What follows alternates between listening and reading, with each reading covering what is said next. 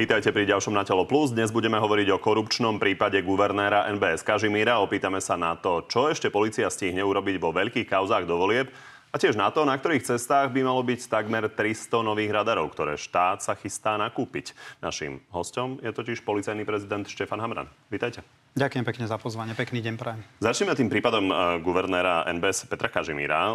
Ten prvostupňový rozsudok, podľa ktorého je vinný z podplácania pána Františka Imreceho. Veľmi rýchlo naň reagoval Smer, ktorý tvrdí teda, že je to útok voči nemu ako strane. A v nedelu na telo sa za Petra Kažimíra úplne jednoznačne postavil aj hlas môj osobný názor, ale aj de jure je Peter Kažimír nevinný a ja som absolútne presvedčený o jeho nevine.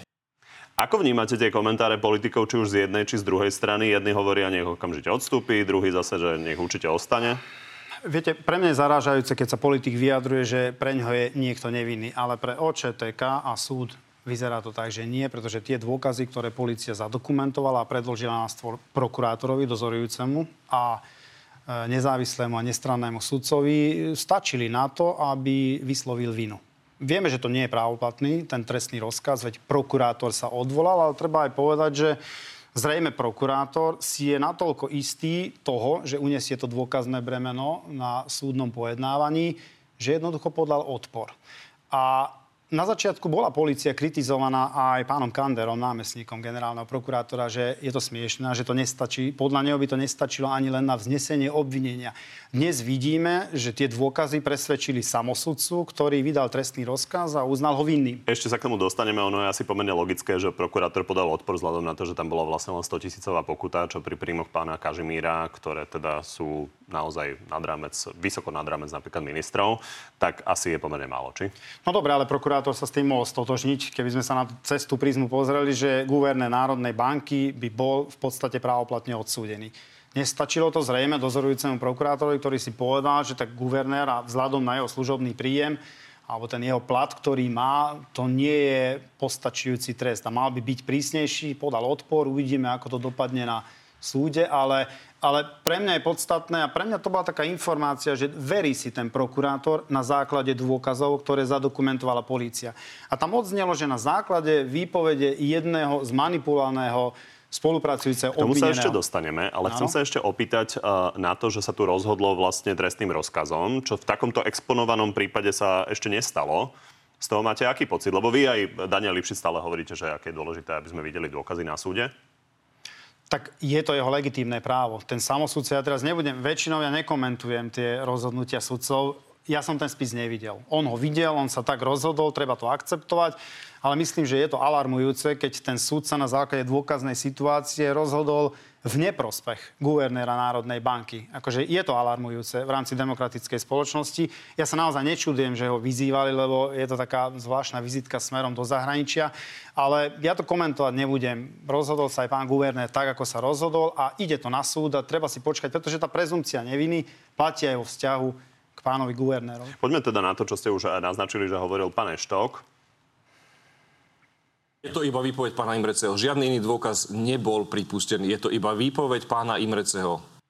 Nesúhlasím. Je to hlúposť orbitálna a z dielne pána Eštoka som už na ne zvyknutý. Vtedy, keď sa to zrušilo 363, tak policia samozrejme sa snažila ďalej dokumentovať, dokumentovať a boli zadokumentované aj ďalšie dôkazy. Ja neviem aké, bol som informovaný, že sú tam aj ďalšie dôkazy, napríklad listinné a nie len výpoveď jedného spolupracujúceho obvineného. Takže čudujem sa, že politik úplne bez problémov šplechne do éteru niečo také, že je to len striktne na základe výpovede jedného On tvrdí, že komunikoval s pánom Kažimírom a že teda to má od neho, ale poďme sa pozrieť na to, čo hovorila generálna prokurátora, keď dávala práve tú 363 tomuto prípadu pána Kažimíra. A okrem iného konštatovala rozpor vo výpovediach pána Imreceho, že najprv e, vedel, že dostal niečo pod 50 tisíc od pána Kažimíra, potom si presne spomenul, že to bolo 48 tisíc, najprv hovoril, že to boli 500 eurovky, 100 eurovky, 50 potom už tie 50 nie. Toto podľa vás nie je problém? No neviem, ale keď tých úplatkov v tejto spoločnosti bolo hodne a ja neviem, teraz nechcem komentovať jednotlivých aktérov, ale... Ide o to, že si niekto spolo... nepamätá a potom si zrazu spomenie no, na presnú by ste sa, keby ste tých úplatkov prijali alebo neviem, odovzdali... Neviem, som ich, no, ale tak... keď vypovedám, že si nepamätám, pamätám a potom zrazu si pamätám presnú sumu? tak neviem, možno si spomenul, ja to teraz, ne, ja to teraz nemienim komentovať, pretože ja som ten spis nevidel. Ale videl ho dozorujúci prokurátor, videl ho vyšetrovateľ Národnej kriminálnej agentúry a súdca. Teraz budeme spochybňovať inštitúcie, akože orgány činné v trestnom konaní a nezávislé a nestranné súdy, pretože pán Eštok sa tak vyjadril, že jemu sa to nepozdáva. To je úplne irrelevantné, čo si o tom myslí pán Eštok alebo ja. Podstatné, čo si o tom myslí prokurátor, sudca, vyšetrovateľ. Uzavrime to ešte jednou otázkou, lebo generálna prokuratúra tvrdí, že tam vlastne nebola ani motivácia uplácať pána Imreceho kvôli tomu, že išlo tam o prípad firmy Lojekt a, a súd mal podľa nej už vlastne predtým rozhodnúť o tom prípade a pán Imrece vlastne už mal len robiť to, čo súd rozhodol, čiže nebola tam motivácia, aby nejakým spôsobom dostával nejaké všimné za to tak ja neviem, ale tie, hodnot, tie dôkazy hodnotí súdca ešte raz a určite nie ja. A keď ten súdca takým spôsobom rozhodol a tá prokuratúra sa s tým stotožnila, ten dozorujúci prokurátor, nie generálna prokuratúra a vyšetrovateľ, tak ja naozaj neviem, okolo čoho sa tu točíme. Poďme Buď rešpektujeme súdne rozhodnutia v tejto krajine, alebo nie a potom sa tu nemôžeme baviť o právnom štáte. Musíme si počkať na to, ako naozaj ten súd rozhodne vo finále a potom po danom odpore. Ale poďme teraz ku kauze dobytkár na pozemkovom fonde, v ktorej je obvinený podnikateľ Martin Kvietik. A teraz bol ale k tomu vypovedať šéf SNS Andrej Danko. A okrem iného sa totiž hovorilo o podozreniach, že tie peniaze vlastne vo finále mali smerovať do Slovenskej národnej strany, čo teda pán Danko odmietol aktuálne. Opäť. SNS má absolútne čisté financovanie, je financovaná zo štátneho rozpočtu. Čo vy na to? Tak ja na to nič v podstate. To, to je podstatné, čo je v spise zadokumentované a zrejme... Faktom tak vyše... je, že žiadne finančné toky k pánovi Dankovi alebo k národnierom sa vám nepodarilo dokázať. Ale vy neviete, čo je v spise. Podarilo? Viete? No ja sa pýtam, či viete, čo je v spise. Lebo vyzerá to tak, že niektorí politici na tlačových konferenciách alebo tú štúdiu potvrdzujú nejaké informácie, ktoré majú z neoverených zdrojov a vedia, čo je v spise. Ja neviem, čo je v spise. Ale keď to je na súde a súd prijal žalobu, tak zrejme tam tie dôkazy budú. No, ale nie žalobu na pána Danka. No tak na pána Danka možno nie, ale musíme si počkať na celé finále, totiž to na súde sa budú vykonávať dôkazy. Tam môžu výjsť najavo aj úplne nové dôkazy. Niekto môže vypovedať spôsobom, čo bude trestnoprávne uchopiteľné. Treba si vždy počkať na, na to konečné rozuzlenie. A nechať to na tých, ktorí sú zo zákona kompetentní to riešiť. Môžeme ale nejakým spôsobom vyvodzovať teda z toho, akým spôsobom teda e, bol kto obvinený. A keby sme sa na to pozreli veľmi jednoducho, kauza Sumrak, Robert Fico ako nejaká hlava, s ktorou ste prišli, a Andrej Danko, kauza dobytkár, tiež hlava tej Slovenskej národnej strany, ktorá mala pod sebou pozemkový fond v spojitosti aj s Mostom Hit. Prečo pán Danko nie je obvinený ako hlava tej skupiny? Lebo zrejme tie, tá dôkazná situácia je tam iná ako v prípade Roberta Fica. Pýtam sa na to, že v čom je rozdiel, lebo napríklad no, bývalá riaditeľka pozemkového fondu pána, pani Šklíbová vlastne priznala, že dostávala peniaze bokom, že vlastne bola na nej dohoda, že pani Matečná ako ministerka musela vymenovať e, za šéfku SPF. Viete, ako nás nezaujímajú chodbové reči. Pre nás je podstatné, čo vieme preukázať na súde. Ten prokurátor tam musí uniesť to dôkazné bremeno. Toto citujem z toho, čo súdkynia písala. To, to je podstatné, čo je zadokumentované v tom spise. Ak tam sú dôkazy svedčiace o tom, že niektorý z politikov sa niečo dopustil, tak určite neunikne spravodlivosti a tá policia, keďže má ruky rozviazané, a budú tam dôkazy svedčiace o tom, že preukázateľ sa z pohľadu vyšetrovateľa na základe dôkaznej situácie dopustil nejakého skutku, tak bez meškania vznesie obvinenie. Keďže v tomto prípade nie je stíhaný e, pán predseda, tak zrejme tam taká dôkazná situácia zatiaľ nie je. Keby bola, tak platil by pravý opak. Ale podľa vás môže vyplynúť z procesu tak vždy môžu vy, vyplynúť nejaké nové skutočnosti, ktoré môžu zakladať trestnoprávnu zodpovednosť. Poďme na vyšetrovanie, o ktorom nám určite poviete viac. Je to vyšetrovanie vraždy Daniela Tupého. Tam ste opäť vyvolali reakciu opozície, konkrétne ex-ministerky vnútra Denisy Sakovej, ktorá teda sa pohoršovala nad tým, že ste vlastne prepustili všetkých zadržaných a ona hovorila, že je to na úterák. Vy ste ale teda následne prišli s tým, že to nebolo babratstvo, ale taktika. My sme komunikovali, že sme prepustili 8 zadržaných osôb, ktoré boli podozrivé zo spáchania tohto skutku. Ale my sme ich zadržali 10. Čo vám priniesla tá taktika? A na čo slúžila? No tie výsledky, ktoré sme tým sledovali a dnes vidíme, že v akom to je štádiu a vyzerá to tak, že tá policia vykonala naozaj kus poctivej práce a nesmierne nás teší, že po 18 rokoch je tam naozaj zásadný posun a ten vyšetrovateľ na základe dôkaznej situácie je skalopevne presvedčený o tom, že vzniesol to obvinenie veľmi správne a tej osobe, ktorej mal v súlade s dôkaznou situáciou. A to, že sme to komunikovali tak, nesmierne nás mrzelo, že do tej taktickej komunikácie našej vstúpili politici, alebo vstúpila konkrétne politička pani Saková a veľmi nešťastným spôsobom, ako keby sme si tu robili nejaké mediálne teátro. Ak chcete verejne komunikovať... Tak nejakú... ona vám v podstate pomohla s tou taktikou.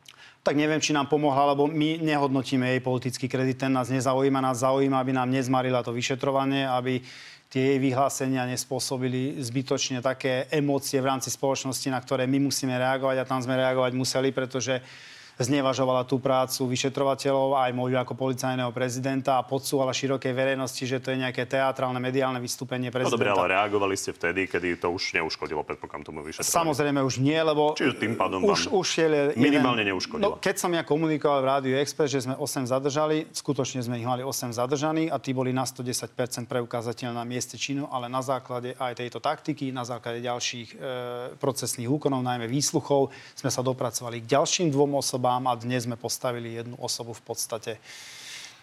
No a pýtam sa na to, akým spôsobom vám tá taktika pomohla? Tak toto, ne, toto nebudem určite rozvádzať, pretože predpokladám, že ju budeme využívať aj v budúcnosti. Ide o monitoring komunikácie? Je to komplexnejšie. Viac nepoviete. Určite nie. Tak poďme teda k aktuálnej situácii okolo advokáta Adama Puškára. Stále tú vraždu popiera? Ak mám správne informácie, tak áno. A objavila sa už informácia, že Adam Puškár vyťahol po vražde nôž e, na ulici na Mladíka v centre Bratislavy. Mal ešte nejaké podobné takéto incidenty? O tomto viem, o ďalších skutkoch neviem, ale tento konkrétny incident viem a policia, konkrétne Národná kriminálna agentúra sa venuje aj tomuto incidentu. Či ho už máte kompletne prelustrovaného, tohto pána Puškára? E, ten skutok, aj keď sa stal tak, jak tam bol v médiách popísaný, ja teraz nechcem špekulovať, ale zrejme by už bol premlčaný, ale dokresľuje to ten príbeh súčasného trestného konania. Jedna vec je dokreslenie príbehu, ale môže mu to priťažiť? Ja si myslím, že áno. Však keď dokreslíte ten príbeh a je to určitý čiastkový dôkaz, ktorý môže svedčiť vo váš neprospech napriek tomu, že to, to je premlčané, tak určite to pomáha tomu vyšetrovaniu, aby, aby bolo objektívnejšie. No, ako je možné, že vlastne v roku 2005 bol tento pán Puškár na mieste činu vraždy študenta Tupého. To je proste preukázané. V roku 2008 ho teda policia riešila pre výtržníctvo tohto incidentu s nožom a dostal bezpečnostnú previerku MBU. No to by ste sa mali obrátiť na vtedajšie vedenie MBU. A Pýtam to, sa ale aj vás. Tak, podľa mňa je to problém, pretože pán Puškár nebol celkom nepopísaný list papiera a vieme, že akým hodnotám inklinoval a nemal problém sympatizovať s hnutiami, ktoré tu potlačujú základné ľudské práva a slobody. Takže e, je to zarážajúce, nie je jediný v plejade tých osob, ktoré dostali bezpečnostnú previerku a odstupom času sa stalo zrejme, že nemali tie osoby dostať bezpečnostné Ja sa pýtam previerky. na to, že či napríklad pre seba už máte ujasnené, že či to bolo, bola chyba zo strany policie, ktorá vyslovene zadržiavala tie tak, dôkazy proti pánovi e, Puškárovi, alebo chyba zo strany MBU, že ich ignoroval? Tak podľa mňa aj, aj je tu vnútorná bezpečnosť, za ktorú zodpovedá viacero orgánov presadzujúcich práv a každý, kto k tomu ruku môže priložiť a nepriložil, tak e, je to zlyhanie tej konkrétnej organizácie. To, že policia tu v minulosti... Taký policia tajila nejaké ale informácie? policia tu v minulosti zlyhala niekoľkokrát, takže nie je to žiadna novinka, ale nechcete mi hádam povedať, že policia by zistila tie informácie, že kto je pán Puškár a aký je jeho background a Slovenská informačná služba by napríklad také informácie nezistila. No tak potom tam by bol asi problém. A MBU tiež nie je hluché ani slepé, však vidíme, že dnes vie veľmi aktívne vystupovať, pokiaľ ide o porušovania nejakých predpisov, tak e, určite je to zlyhanie tých zložiek, ktoré za to zodpovedajú. A ja teraz e, nemôžem obhajovať ani políciu, lebo nie je vylúčené, že v tom čase to bývalé vedenie pochybilo aj v tomto smere. Ešte sa zastávame pri kauze ex-riediteľa RTVS pana Rezníka, ktorá je teda tiež previazaná s kauzou dobytka, lebo v nej figuruje teda jeden z podnikateľov, ktorý je obžalovaný, Petr Kuba, mimochodom majiteľ známej reklamnej agentúry Roko, ktorá mala vlastne aj e, zákazky vo verejnoprávnych médiách. No a on platil štúdium v zahraničí Rezníkovým dcerám a pánovi Kubovi sa k tomu ale teda nechcelo veľmi vyjadrovať. Prečo ste dcerám pána Rezníka poslali v rokoch 2015 až 2020 minimálne 200 tisíc eur na štúdium v zahraničí.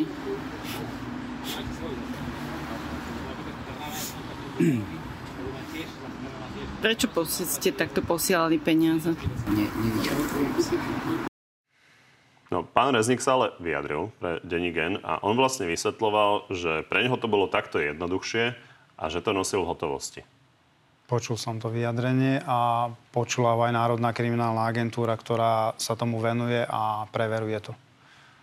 Pýtam sa na to, do akej miery je toto niečo, čo policia potom už nevie ďalej preukázať. Uh, oni by to museli byť pomerne vysoké sumy. Pán Rezník hovorí, že to naozaj ako bolo priebežne a to museli byť desiatky tisíc eur v hotovosti, to nie sú nejaké stovky. Uh, ako viete preukázať, že toto je nepravdivý príbeh? Tak to ukáže až vyšetrovanie, pretože vtedy to, vtedy to dobytkára, keď, keď kolegovia preverovali, tam tých transakcií bolo, že naozaj požehnanie a oni sa sústredili najmä na tie transakcie, ktoré súvisili priamo s aktérmi dobytkára. To je zaujímavé, že vlastne vy ste mali dva roky v podstate v rukách e, účty pána Kubu a neprišli ste na to. A viete, koľko je tam transakcií? Akože policia na to nemá kapacity, aby všetky transakcie všetkých podozrivých ľudí preverovala ale samozrejme, že nám pomáha v tom aj investigatíva a za to im chcem poďakovať, že niekedy poukazujú naozaj na také skutočnosti, lebo ten žurnalista sa má, má čas možno v konkrétnom prípade ponoriť do úplnej hĺbky, ale keď zistíme takéto poznatky, to je podstatné, či policia koná, alebo to zametá pod koberec. Policia v tomto prípade koná.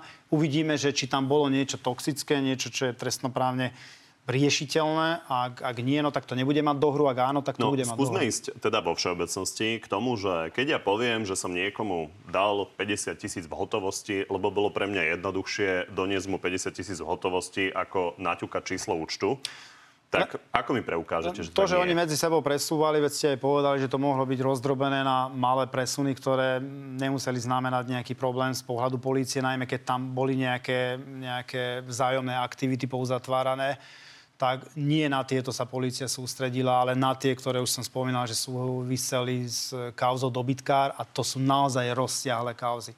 To by ste museli... Ja sa pýtam ale teraz na pána Rezníka. Pýtam sa na pána Rezníka, ktorý hovorí, že pre neho bolo jednoduchšie, ako si komplikovať posielanie cez účty a robiť to sám, to nosiť v hotovosti pánovi Kubovi. Ako sa dá preukázať, že toto nie je pravda? To, to nechám na vyšetrovateľov ktorí majú k dispozícii všetky dáta a informácie, vyhodnotia ich a budete vidieť, aký bude záver. No, to by sme teraz naozaj strieľali od pása. akým spôsobom sa dá preukázať, že niekto, keď tvrdí, že dal niekomu hotovosť, tak mu dokážete, že mu nedal hotovosť. Tak to nechajte na nás, lebo boli už také prípady, kde sme to preukázali. Ale samozrejme, že tá korupcia sa veľmi ťažko preukazuje a spravidla to viete preukázať, ak jeden z tých e, aktérov toho, tej korupčnej schémy spolupracuje s políciou. Alebo prípadne tam boli ďalší svetkovia. Nebude. Prípadne ďalší svetkovia, ktorí to vedia potvrdiť, pretože niekoľko korupčných kauz sme objasnili práve týmto spôsobom a dokonca na súde tie prípady obstáli. Dobre.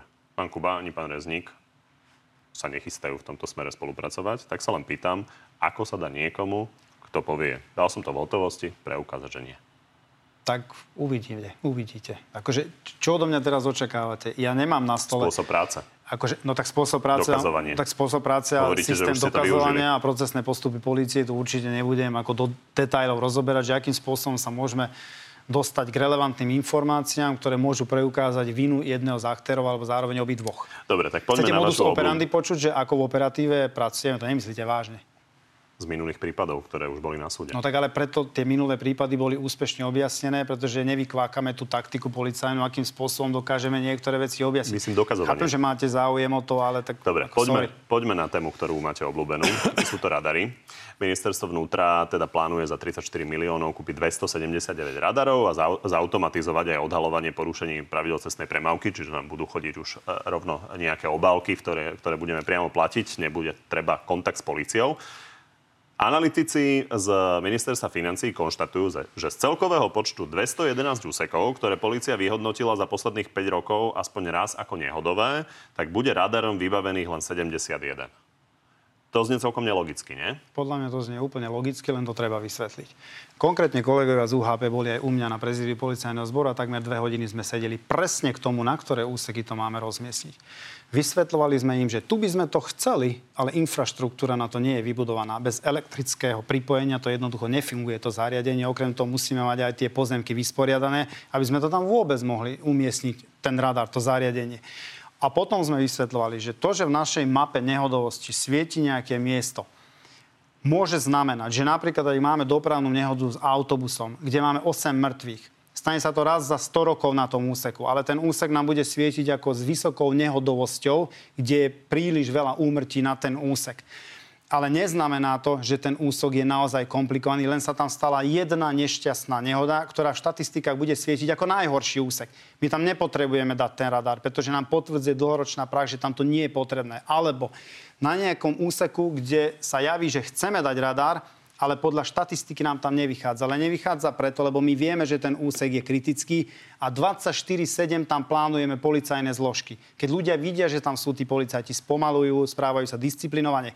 Keby sme odtiaľ stiahli tých policajtov, tak je to najhorší úsek na Slovensku. To znamená, my vieme, že Čiže tam ten radar... povedať, že analytici nevidia úseky, kde dnes stoja policajti, aby ich chcete na A jasné, radarom? že ich nevidia. A ako by ich mali vidieť? To vidíme my. Však u nás plánujú týždenne tie, tie síly a prostriedky, bezpečnostné akcie, plánujeme na základe aktuálnej situácie.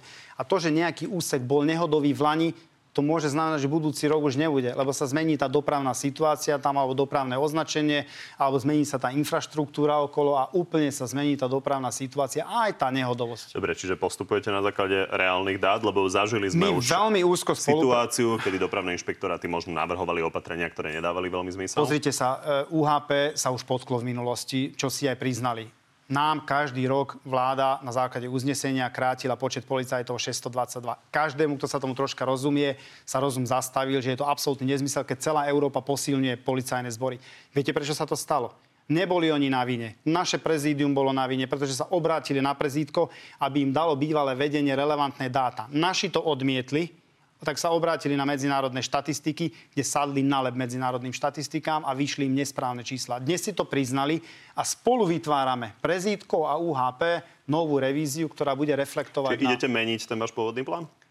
Ktorý myslíte teraz vo vzťahu... Tak to sa bude priebežne meniť, akože to nie je definitíva, že kde budú tie zariadenia, pretože či ste niekde prijali tie My sme to aj kategorizovali, Ačko, Bčko, akú prioritu to má. Povedali sme, že ak Ačko prioritu nevieme vyriešiť, pretože tam nemáme infra, napríklad tam nemáme elektrické pripojenie, tak budeme riešiť ja Bčko. nie som expert na elektrickú spotrebu radarov, ale ano. vidím, že napríklad na zastávkach Bratislavskej MHD, keď nie, niekde je problém napríklad s elektrikou, tak sa uh, dá dať malý solárny panel, takže naozaj nebudeme mať niekde, kde nevieme dotiahnuť elektrický kábel radar.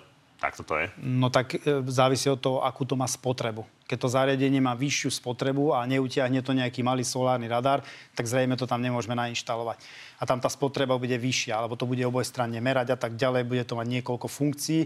Ne, nepoznám presne elektrickú spotrebu konkrétneho zariadenia, veď ich nemám ešte ani vysúťažené, ale je zrejme, čo mi signalizovali, že bude tam potrebné elektrické e, pripojenie. Ak to tam nemáme dotiahnuté, tak my môžeme snívať o tom, že tam bude zariadenie. Ale, čo sme sa dohodli aj z UHP, vyriešime prípadne B, C priorita a postupne hneď ako vyriešime nejakú Ačkovú, tak tu prioritne budeme inštalovať. Dobre, čiže dobre tomu rozumiem, že sú miesta, kde by ste tie radary chceli Presne a tak. sú prioritné, ale nebudú tam kvôli tomu, že nemáte zatiaľ, infraštruktúru. Zatiaľ tam nebudú. A chcete teda predpokladáme nejaké druhé kolo? Určite áno, prvých 270 a nejaké drobné by tam mali byť ale ja pevne dúfam, že štát na to nájde finančné prostriedky. Toto je z plánu obnovy, ale do budúcnosti bude aj z vlastných rozpočtových zdrojov investovať do toho, lebo je to investovanie za prvé do bezpečnosti, za druhé znížime mieru korupcie, je tam tá interakcia policajt-občan a za tretie uvoľnia sa mi síly niekoľko stoviek policajtov denne, ktorí nebudú musieť naháňať tú rýchlosť,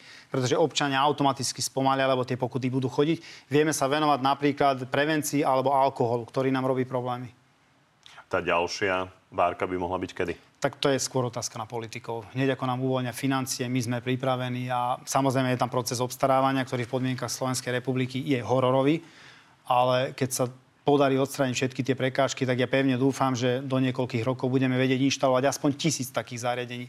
Okrem toho, my sme pilotne do toho zatiahli aj niektoré kraje, konkrétne s Trnavským som začal a pevne dúfam, že aj tie kraje, tie jednotlivé obce, mesta si budú obstarávať vlastné zariadenia, ktoré budú napojené na náš systém a my sme navrhli, že niekde to príjem tých miest a obcí, tie pokuty, ktoré vyzbiera to ich konkrétne zariadenie.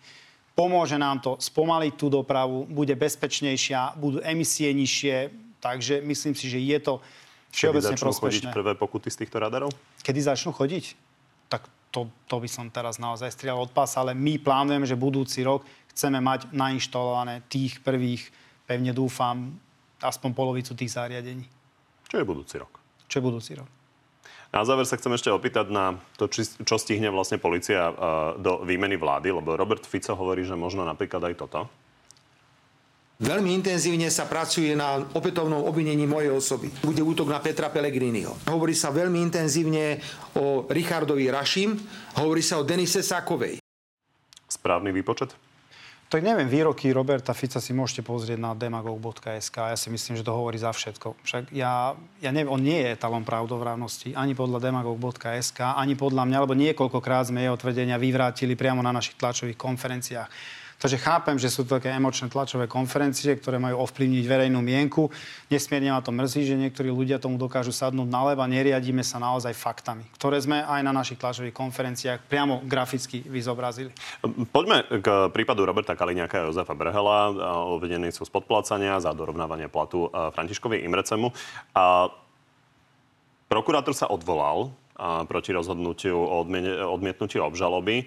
Bude rozhodovať najvyšší súd. A už sme mali podobné takéto prípady. Prečo vlastne vyšetrovateľka sa tak ponáhľala? Vyšetrovanie trvalo vlastne dva mesiace, čo je fakt expresné. Ale to vyšetrovanie má byť také. Tam sú zákonom stanovené lehoty 3 až 4 mesiace a nie ako v prípade vyšetrovateľov. Ja sa potom konštatuje, že bolo hm, porušené právo na preštudovanie spisu. Ale to kto tvrdí? Obhajoba, sudca. predpokladám. Alebo sudca. Dobre, to je v poriadku. Sudca to tvrdí, ale však prokurátor tvrdí pravý opak, dozorujúci a rozhodne o tom najvyšší súd. A mali sme už v minulosti také... Ja, či treba z mesiac, ktorý by sa vyčlenil na to preštudovanie spisu, nestal za to, aby to takto nedopadlo. Dobre, ale to, že to tvrdí e, obhajoba, že boli porušené jej práva na, na tú obhajobu a tvrdí to súdca prvostupňového, tak uvidíme, ako sa s tým vysporiada najvyšší súd. Najvyšší súd bude rozhodovať, ale máme napríklad prípad pána Pčolinského, tam ste zase neakceptovali jeho penku. No tak e, prokurátor aj vyšetrovateľ to vyhodnotil tak, že je to špekulatívny postup a on dostal predvolanie konkrétne na čas a dátum a on tam neprišiel. On sa vyhovoril na PNK. No tak vyšetrovateľ rozhodol tak, ako rozhodol, vrátili nám to v poriadku, vyšetrovateľ sa s tým vysporiada. Pán Čolinský je obžalovaný a bude sa, a nie, pardon, teraz je tuším v štatuse obvineného a uvidíme, ako ten prípad dopadne. Ešte sa dotknem toho, že e, čo kauza okolo pána Mikulca a toho e, podplácania, o ktorom rozprával pán e, Imrece na tej nahrávke s bývalým šéfom NAKA. Ale ja, Na čo som, čakáte? ja som videl jednu vašu reláciu, kde tu bol pán špeciálny prokurátor. Myslím si, že je povolaný to vysvetliť a vysvetlil to veľmi zrozumiteľne, aspoň pre mňa. To sú dva diametrálne odlišné prípady a vysvetloval, že ten pán Imrece to počul a nebol priamým aktérom. to. Áno? Ten prípad nie je uzavretý. Či hm. už tak, alebo tak. No nie, a už sa, je to dosť dlho. No ale sa vyšetruje, akože tam XY ľudí sa k tomu vypočuli zadovažovali sa rôzne dokumenty a listinné dôkazy. A Takže kde ja to vyjazne? Lebo no ja pán, som... pán Mikulec nie je obvinený.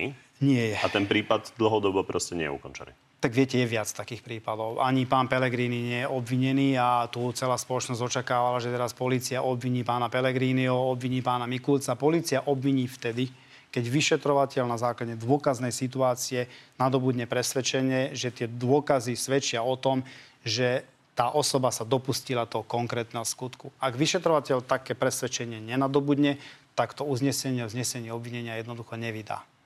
Máme očakávať, že ešte nejaké väčšie meno sa objaví do volieb? Tak ja teraz nechcem špekulovať. Tá policia pracuje na plné obrátky, máme ruky plné práce a kto bude alebo nebude obvinený, to by som nerád špekuloval v rámci tejto relácie. Tak vám ďakujem, že ste prišli. Ďakujem pekne za pozvanie.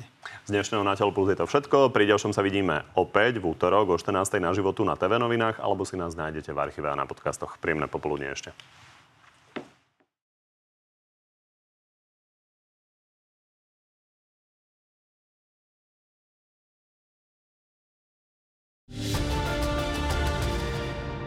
Tak poďme na divacké otázky. Začnem Adamom. Či sa ocitne na Hegerovej kandidátke?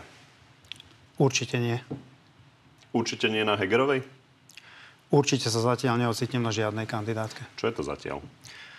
Tak ja som hovoril, že čo bude v ďalekej budúcnosti, to neviem teraz povedať na... Pýtam sa na to, čo bude v momente, kedy sa budú zatvárať kandidátky, čiže začiatkom júla. Momentálne som policajný prezident a veľmi rád by som v tejto pozícii pokračoval aj do budúcnosti. S istotou nebudete na kandidátke žiadnej strany v týchto voľbách. Ja si myslím, že som odpovedal celkom S istotou nebudete na žiadnej kandidátke. Chcem pokračovať ako policajný prezident. Ak nedojde k nejakej zásadnej zmene, že budem musieť opustiť kreslo policajného prezidenta, tak zostanem na tomto kresle. Čiže inými slovami, keď vás neodvolajú, tak nebudete na žiadnej kandidátke. Napríklad.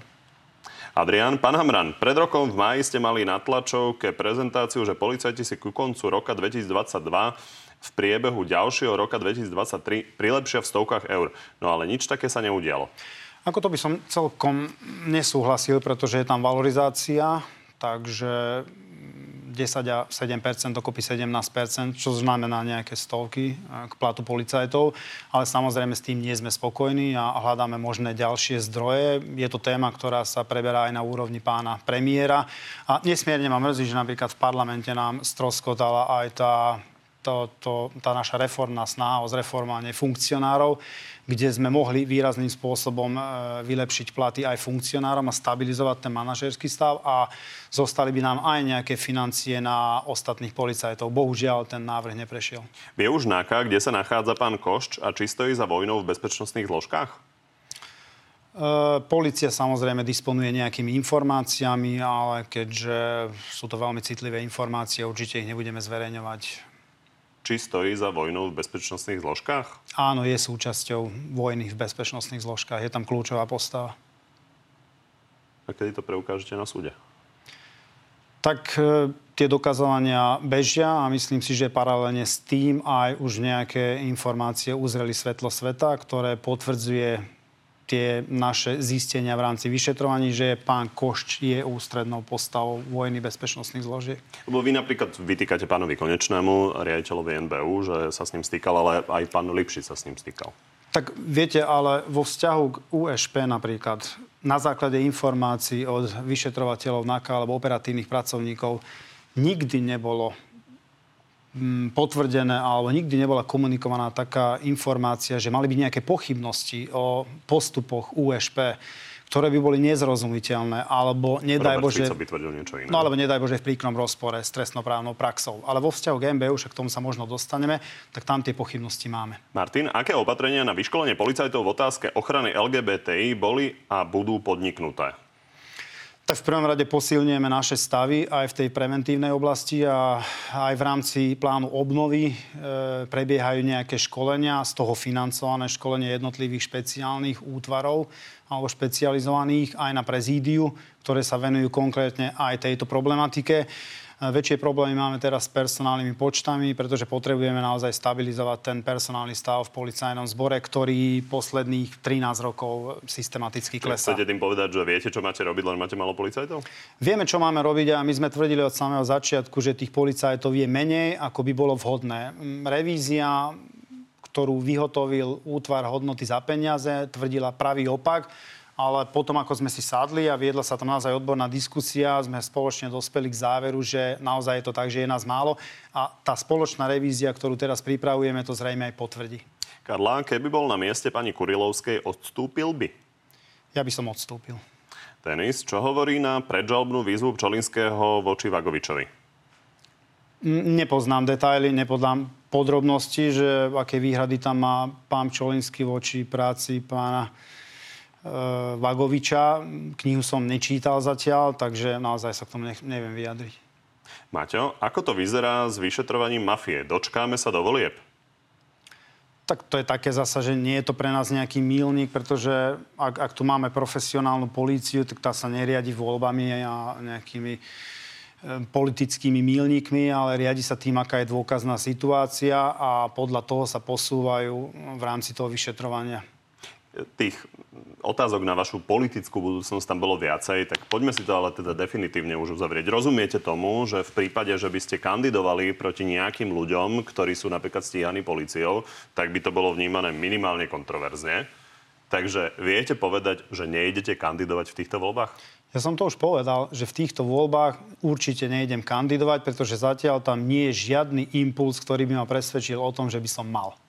Keď príde impuls? tak keď príde impuls, tak asi ukončím svoje pôsobenie v rámci policajného zboru a tie dvere sa mi otvoria a tých možností tam bude viac do budúcnosti.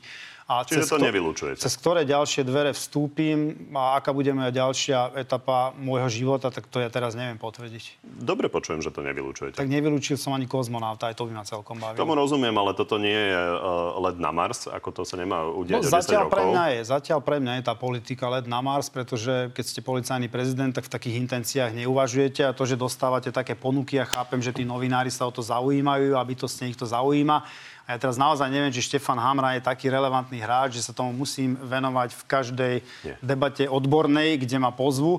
A už som to povedal jasne. Je to veľmi jednoduché. Áno. Poviete, určite nebudem kandidovať a téma je uzavretá. Ale ja neviem, čo budem robiť v budúcnosti. Toto je o pár týždňov. To je proste... No, Dva mesiace podľa mňa je to o pár mesiacov. Dva mesiace je kúsok. Naozaj neviem, že aká bude blízka budúcnosť. Ak, ak ukončím svoje pôsobenie v rámci policajného zboru, tak sú otvorené pre mňa všetky alternatívy. Okrem toho, mohol by som, keby som tak veľmi chcel, aj ktorýkoľvek policajt kandidovať aj ako príslušník policajného zboru, pretože je to ústavné právo aj policajtov. Na druhej strane veľmi by to znedôveryhodňovalo prácu policie. Ak s tým má problém, zákonodárny zbor alebo ktokoľvek v rámci tejto spoločnosti, tak policajtom jednoducho treba zobrať to ústavné právo. Veď moji kolegovia v minulosti kandidovali aj v regionálnych voľbách a my im to nemôžeme odoprieť. Ale som povedal aj policajtom, že je to pre mňa jednosmerka. Ak sa niekto rozhodne ísť smerom politickým, tak tam to končí a nie je cesty späť. Takže nech dobre. si to dobre rozmyslia. Opýtal som sa 10 krát, musí nám to stačiť. Ďakujem. Ďakujem aj ja.